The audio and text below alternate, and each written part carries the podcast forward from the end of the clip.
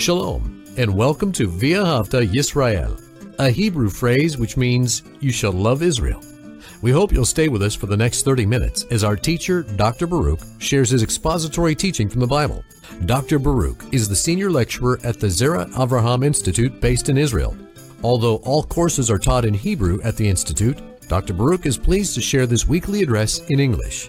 To find out more about our work in Israel, please visit us on the web at loveisrael.org.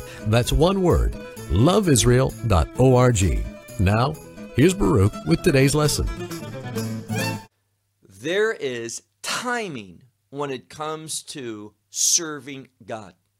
We need to be individuals that live according to His schedule, that we do the things not only that He wants done, but we do them when He wants them done. In other words, that we're totally submissive to the things of God, that we understand that to serve Him, we need to be listening because God at any moment might reveal to us something new, something that we did not know, something that may surprise us, but nevertheless, we need to know this in order to walk obediently, to be vessels of His glory to be instruments of heavenly ministry in this world. So take out your Bible. We began Joshua chapter 6 and the battle of Jericho last week. We saw that the children of Israel, they were instructed by God in order to go around the city one day, one time for 6 days and now we're ready for that seventh day. And understand, it is not by coincidence or happening or by chance that this is going to take place on the seventh day. And most scholars believe that when it says the seventh day, it's not just talking about the seventh time that they surrounded this city on that first time on the seventh day, but literally on Shabbat, the seventh day, because Shabbat brings us into when we acknowledge it, we apply its truth to our life, it is going to bring down the strongholds of the enemy that we might experience the goodness of God and the fulfillment of God in our life. So, this passage, although it simply says on the seventh day, meaning the seventh day that they went around the city, it can also, and I believe rightly, be understood as relating to the Shabbat, the seventh day of the week. Look, if you would, to verse 15. Joshua chapter 6 and verse 15. And it came about Beyom HaShivi'i. Now, when it says not just a seventh day, but the seventh day, that expression, Beyom HaShivi'i, on the seventh day, and that is the terminology for Shabbat. Once more, and it came about on the seventh day that they rose up early with the rising of dawn, and they went around the city, ka mishpat hazeh, according to literally the judgment, this judgment. Whose judgment? God's judgment. Now, this term judgment, it may be translated differently in, in other Bibles, but it's the Hebrew word mishpat. And when we speak about mishpat Hashem, it's the judgment of God. And there's also going to be a very important word, or literally phrase, Beyom Hahu, which speaks about judgment day. And what we find is that the Shabbat, is a day of restoration, a day of putting things into order, and it's God's judgment that does just that puts things into the order of God. Once more, verse 15. And it came about on the seventh day that they rose up early with the going up of the dawn. And they, meaning the children of Israel, they surrounded the city. They went about it according to this judgment. Seven times only on that day. Now, there's that phrase, that day, Beyom Hahu is a reference to judgment. This is judgment of God in order to bring about the purposes of God. And that's why his judgment for a believer, for someone who is submissive to God, obedient to God, God's judgment is a good thing because it brings the change that, that God wants and we want as well. So they did this according to this judgment seven times. Only on that day, Beyom Hahu, they, they went around the city seven times. Now, there's an emphasis on the number seven. And seven relates to the Hebrew concept Kedusha, which we would call holiness. And holiness is related to the purpose of God. What the text is telling us is this that this is the day that the children of Israel is going to fulfill the purposes of God. And when we fulfill the purposes of God, we're going to experience the promises of God. When we are doing His will, we are going to be taking hold by doing His will of His blessings. Look now to, to verse 16. And it came about on the seventh time that the priests they sounded now, a shofar is that ram's horn that you blow in order to make that sound, and therefore it says, it came about on the seventh time, that seventh circle of the city on the seventh day, that the priest sounded the, the trumpets, but it's the ram's horn. And Joshua, he said to the people, Shout, for the Lord has given to you the city. Now, Joshua, he was also a military leader. But we notice here that it was not a requirement of military to, to conquer the city, not through weapons of warfare that one would expect, but the people had the shofarot, that is, those ram's horn that speaks about God's provision. He provides what's necessary that his purposes in our life might be fulfilled. So, with the blowing of the shofar, that sounding, reminding the people of God's provision, that the people shouted, they were in agreement with that. It was a way of them acknowledging and stating in a public way their agreement with God, who is the provider. And we see at that time that they were told, The Lord has given. Now, nothing's happened up until this time, but it's Lord has given to you the city. Verse 17. Now, in verse 17, we're going to come across a very important word. It's a word in Hebrew, cherem. Now, in modern Hebrew, it is a, a boycott. What is that? When you cut off all ties with a company. You won't shop there, you won't buy their products, you don't want anything to do with them.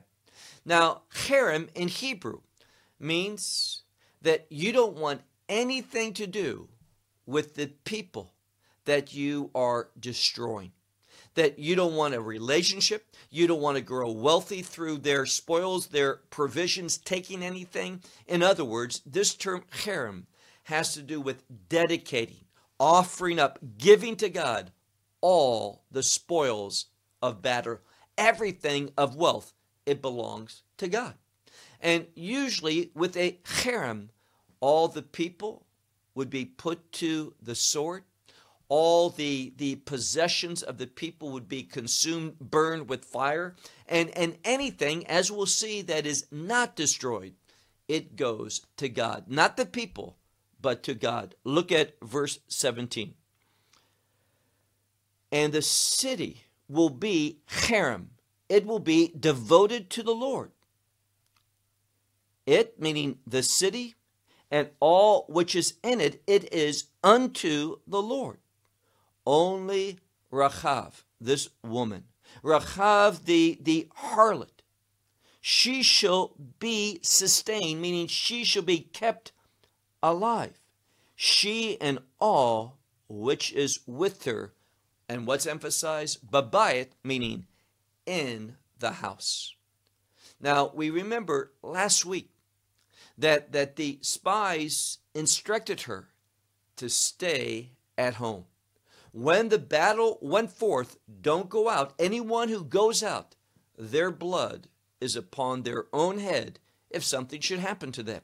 Only those that hear the instructions and apply the instructions to their life, only then that stay in obedience in the house, that they are going to be spared, that they are going to experience life and a new life. Middle of verse 17. Why are they doing that? It tells us because she hid the messengers which we sent. Now, what's emphasized here is her hiding the messengers, and the scholars agree. Both Christian scholars and Jewish scholars agree.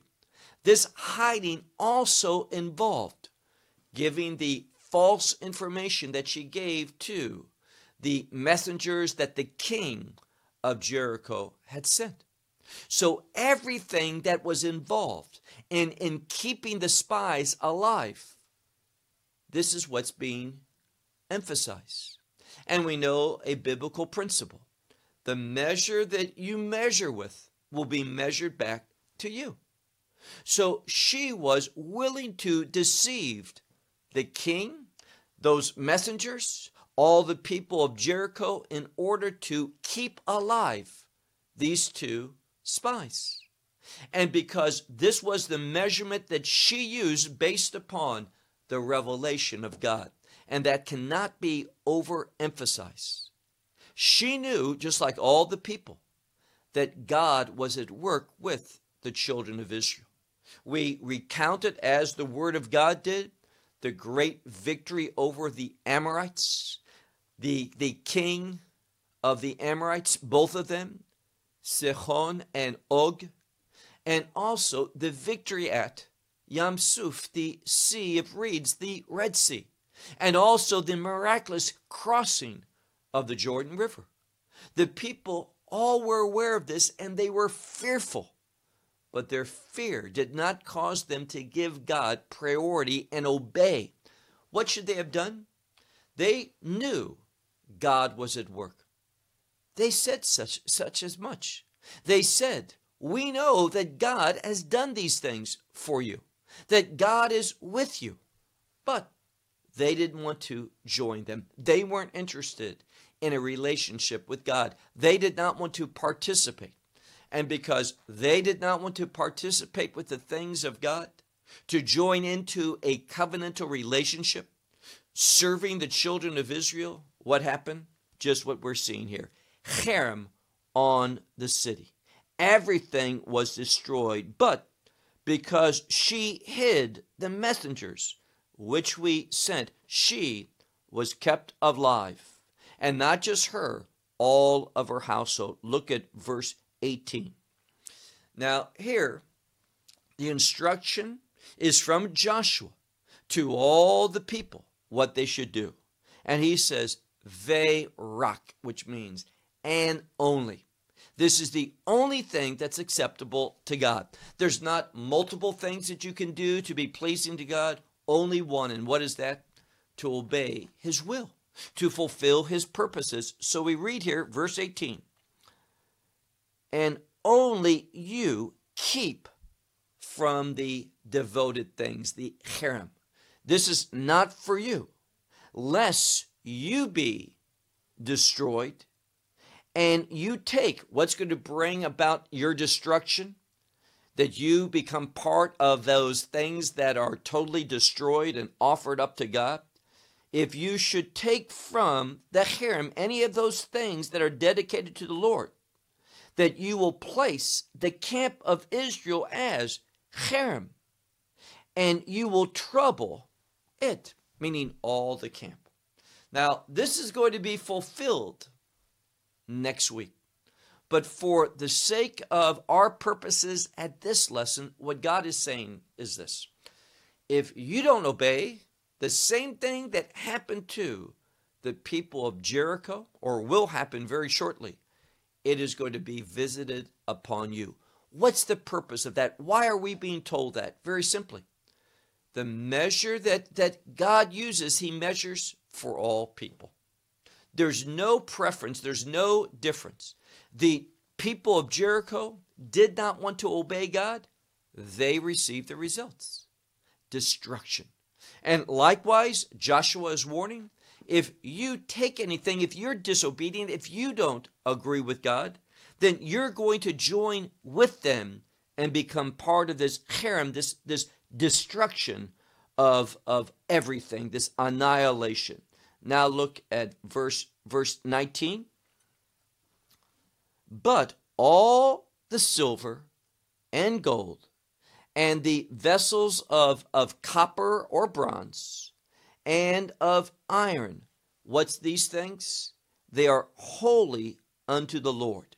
And therefore it says, Otsar Adonai, the treasury of the Lord, it shall come.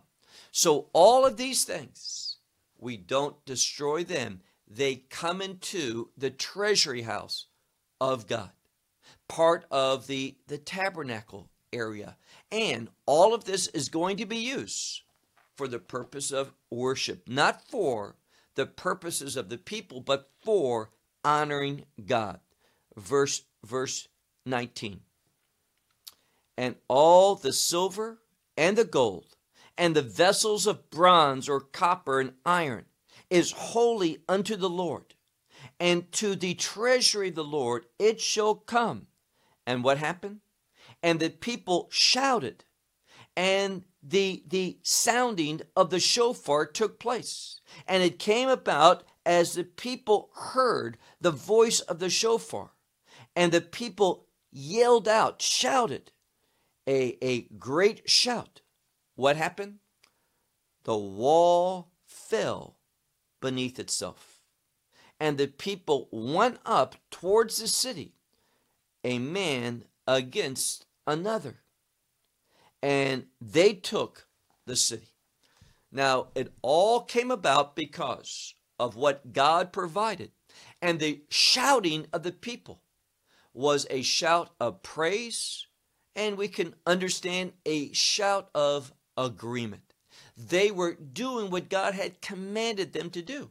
And they knew something that the walls were going to come down when the trumpets were shouted or sounded and the people shouted. This was going to bring a supernatural victory.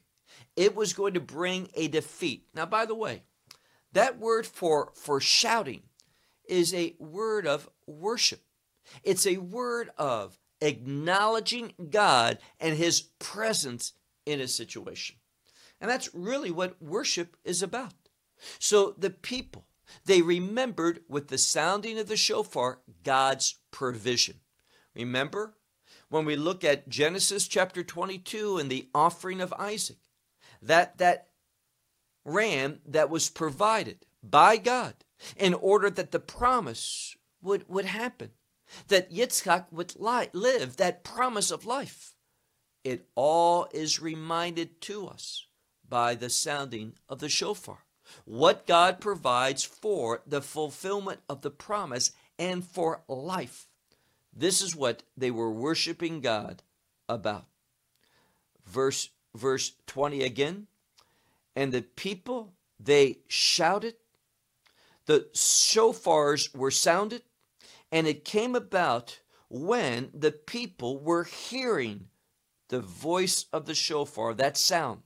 The people shouted a great shout, and the walls, literally, the walls fell under its own, meaning in its place.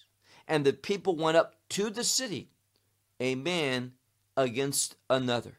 And the city was taken. And what happened? Exactly what God commanded. Verse 21 and they devoted utterly all things unto the Lord. That's what the term cherem is about. All which was in the city, from man unto woman, from the young unto the old, from the ox and the lamb and the donkey, they were all placed unto the edge of the sword.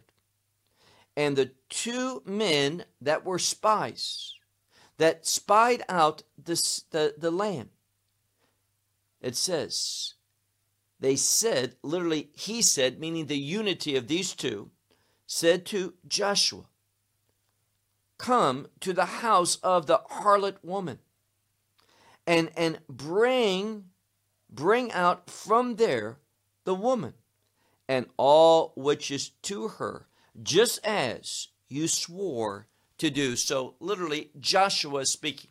He's the one who said to these two men, these two spies, that, that they are to come. So, Joshua speaking, I want to get this right, to these two messengers that he sent to spy out the city. He says, Come to the house of that harlot that you told me about. Bring her out and all that is with her. Why? What says here. Why to do that? Because of you swore to her. Verse 23. And these young men, they came, the ones who spied out, and they brought her, literally Rachav, out, and her father, and her mother, and her brothers, and all which was to her, and all, and notice this, all her families they brought out. Now, it's interesting because you would expect it to say, Ko mishpateha, but it does not say all of her family, but all of her families. Now, this would imply something that she just didn't sit silently, but that she brought people into her home. See, the spies had told her, these two men, bring in all that is to you, because anything that is in the house with you is going to be spared. It is going to be kept alive. It is not going to suffer the consequences of God's destruction of Jericho, what he's going to bring about. Now, think for a moment. You'll recall that she was told twice, at least twice, that the city was going to be destroyed. And the walls in its place we're going to collapse. Where does she live? She lives in the walls. We were told that two times at least. Her house was in the wall. This would we be, in our way of thinking, the most dangerous place for her to be. That's what collapse. But God, and here's the word, supernaturally. God, according to the truth, the truth that the spies had shared, they were faithful. They kept their word. God did as well in keeping her alive. So look again in the verse 23 where it says, And all her families they brought forth and they set them, that is, these two men, these two spies, they set them outside the camp of Israel. Now, that's where they begin, outside the camp. Why? Well, the question is what was the promise? That they would be spared. But we know something. They are going to eventually be brought into the camp they are going to become part of the children of Israel. And we know ultimately Rachav is going to be included in the genealogy of Messiah. Verse, verse 24. The city they burned with fire, and all which was in it. Only, exactly what the Word of God says, but only the silver and the gold, and the vessels of, of copper or bronze and iron. What did they do? They placed in the treasury of the house of the Lord. And Rachav, verse 25, and Rachav the harlot, and her house, the house of her father, and all which is to her, Joshua, he kept alive he sustained. Now, this shows faithfulness. Faithfulness to one's word. And what we see here is this the will of God, the purposes of God are never advanced. They're never accomplished by by deceitfulness. You say, well, what about Rachav? Totally different situation. She does not participate in the evil plans of the enemies of God. She does not reveal the whereabouts so that these spies would be put to death. She said what she said in order to preserve life, and because she hid them, the text is saying she found life, she was sustained. But in a general principle, God's purposes, His plans, His will are not advanced by lies for the sake of lies. And that's why Joshua did exactly what he was told. He related to the people, and the people, they were called to be just as obedient and honest to the word of God. Look at verse 25 once more. And Rachav, the harlot, and the house of her father, and all which was to her was kept alive by Joshua. And she dwelt in the midst of Israel. And literally, she dwelt in the midst of Israel unto this day. Why? Why was she brought into the people of God? It tells us again, because she hid the, the messengers which Joshua sent to spy out Jericho. Now, everything that was necessary for her to hide and keep alive the spies, God is, is elevating. God's emphasizing, God is recommending to us. And again, the principle is very simple. We are not called to participate in any way with the evil plans of the enemies of God, those who want to do unrighteousness. We don't participate, we don't help any unrighteous objectives. We do not give information. We do not confess anything that is going to harm another needlessly. So, what she did was righteous, and the scripture is elevating this, emphasizing it to the reader. Look now to verse 26.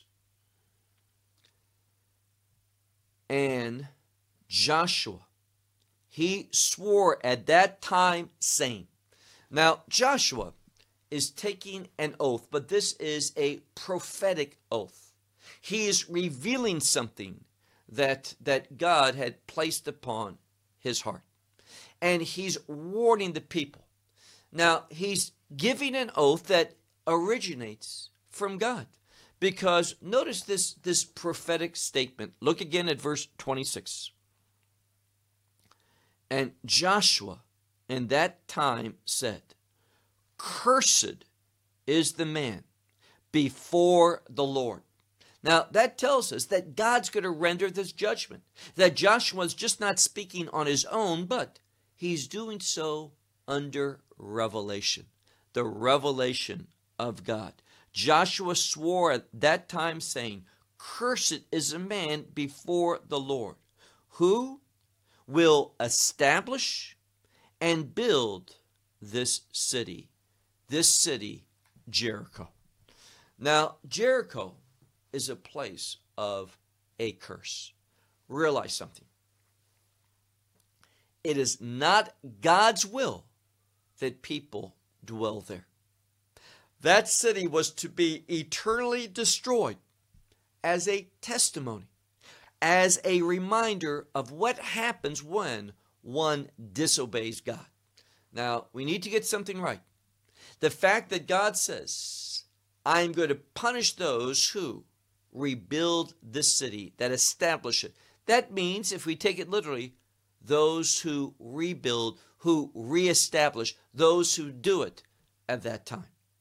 I believe those who did suffered exactly what the text is going to tell us in a moment.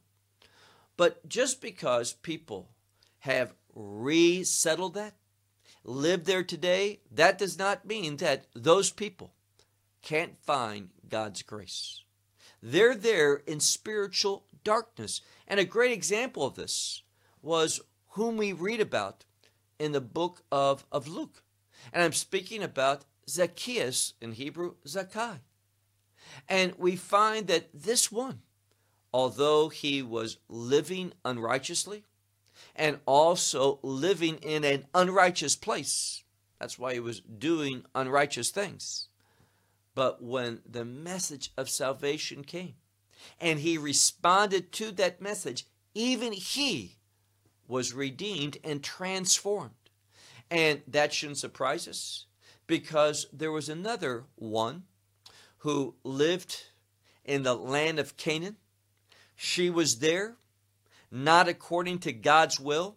God had already given that land, but she was different. When she was confronted with the fact that God had given the land to the children of Israel, and it was not her people that had a right, a covenantal right to this land, what did she do? Well, she surrendered to that. She agreed with God. And she, her life's actions reflected this agreement, this submissiveness. And in doing so, she was blessed by God. So we see that God's not inherently against anyone, but those who are inherently against the will of God and the purposes of God, they are going to meet the destruction of God. When one is confronted with the truth and responds to that truth, they can experience redemption. They can become a new creation through Messiah and in that day become with a new identity as part of the family of God. So notice what he says once more, the entire verse, verse 26. And Joshua swore at that time, saying, Cursed is the man. Notice some scholars say the man, the one, the one that that before the Lord, he's cursed. That one is cursed before the Lord, who he, it's singular, will establish and build this city, the city of Jericho. And what's going to be the punishment? It doesn't say eternal damnation. It says he's going to do this with, with his firstborn son. He will lay its foundations. And with a young one, he will, will make stable her gates. So the punishment is that one who has the initiative that begins to rebuild that city and establish it, that one is going to suffer. Not everyone in the generations to follow that lives there, but this one is. But it's a testimony. It's a testimony to the fact that God does not want that city. And that that city and its its existence, the fact that it is a city shows that it's against God's purposes. And ultimately, we know something. Those that are against God's purposes, they are going to suffer some very serious consequences. Let's conclude one more verse, verse 27. And it came about that the Lord was with Yeshua. And it came about that his reputation. Now, what it literally says is that he was heard. He had a name that went forth. People heard about Yeshua or Joshua. Now, you can't necessarily see what the scripture is saying here in other languages, but I want to read it in Hebrew and listen carefully to the, the redundancy, the repetition. It says here, Vayehi Hashem et Yeshua. Vayehi Sham'o Becho Ha'arts. The redundant phrase was Vayehi. Now, when we read it in English, and I'll read the whole sentence now, it sounds awkward. Be interesting to see if your scriptures literally translate this, or does it want it to make it sound smoother? This is what it says.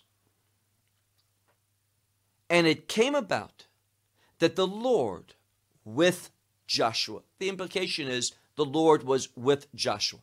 And it came about that same Vayahi twice.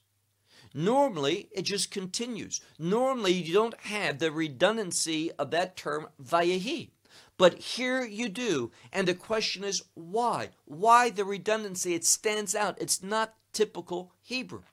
Well, the reason is that it wants to, to unite. It wants to unite these two statements. It was because the Lord was with Joshua. It was because of that that that he was heard that his reputation that his name that his name was in all the land. And here the rabbinical scholars when it says all the land it means not just the land of Canaan but he had a reputation that went through all the world. Now, who are we talking about? Yehoshua.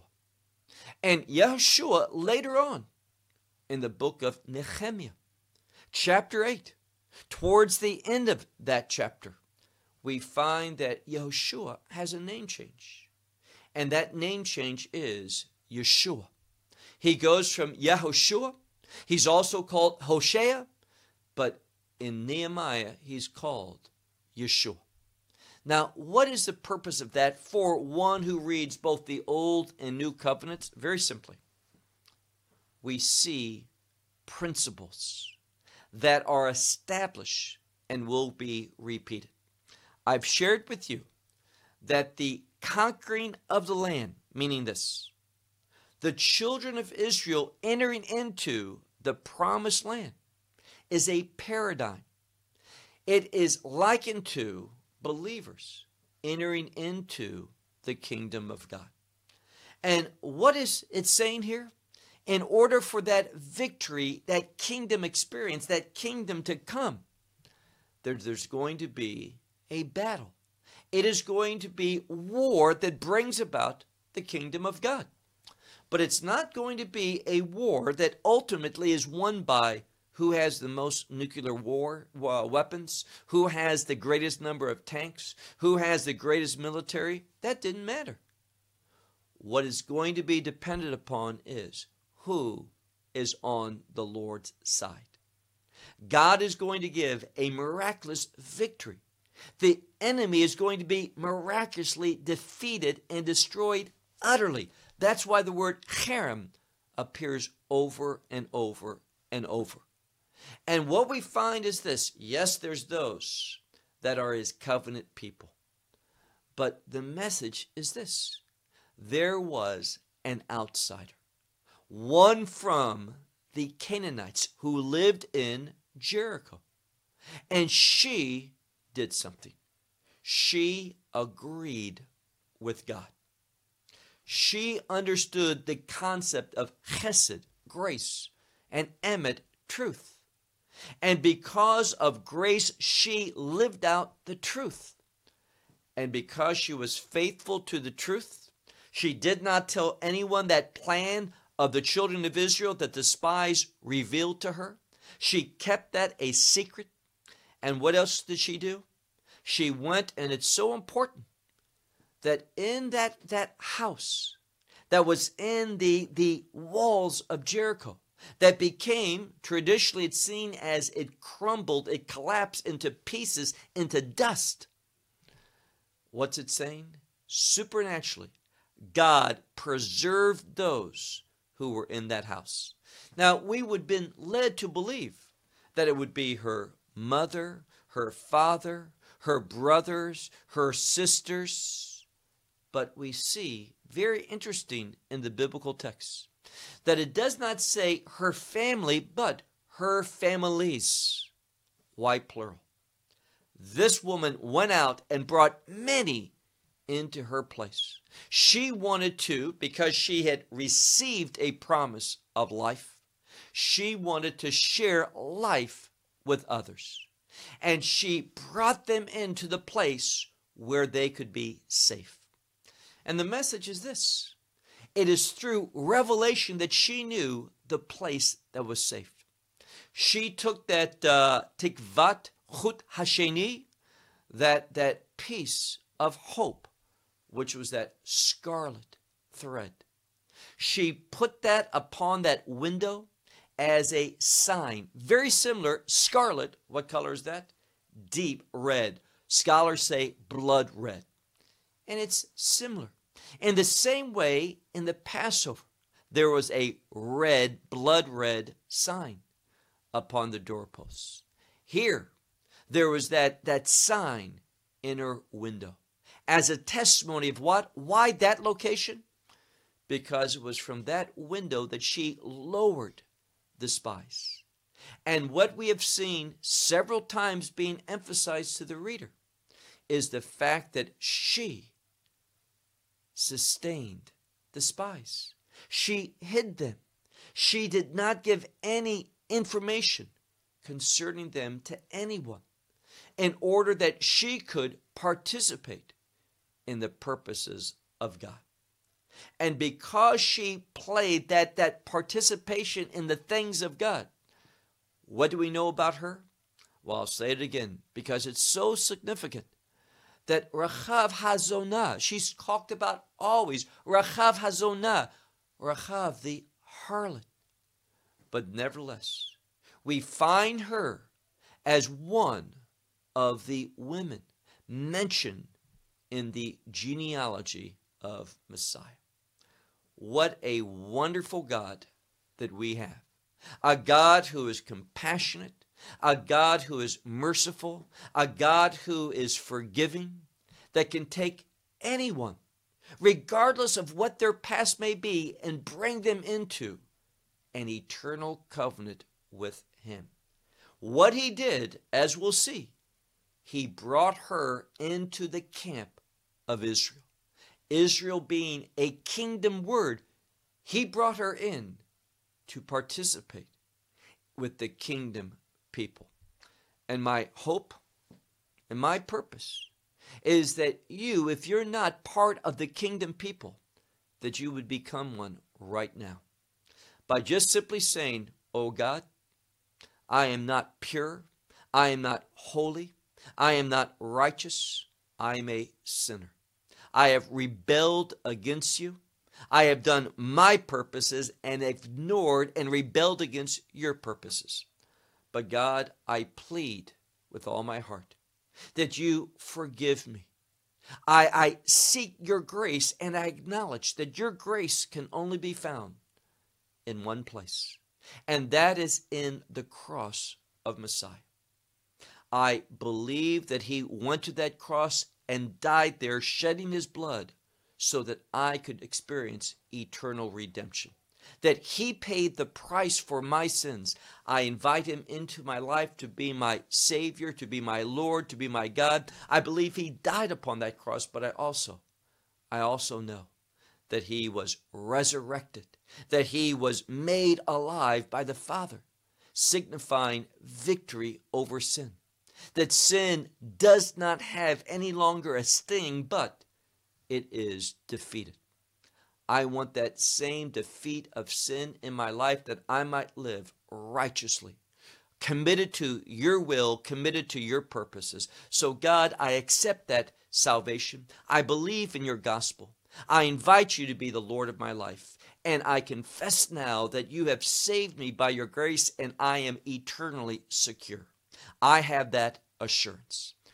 If you believe that and you've prayed that, you agree with that, then you will be in the kingdom of God, and nothing, nothing can change that.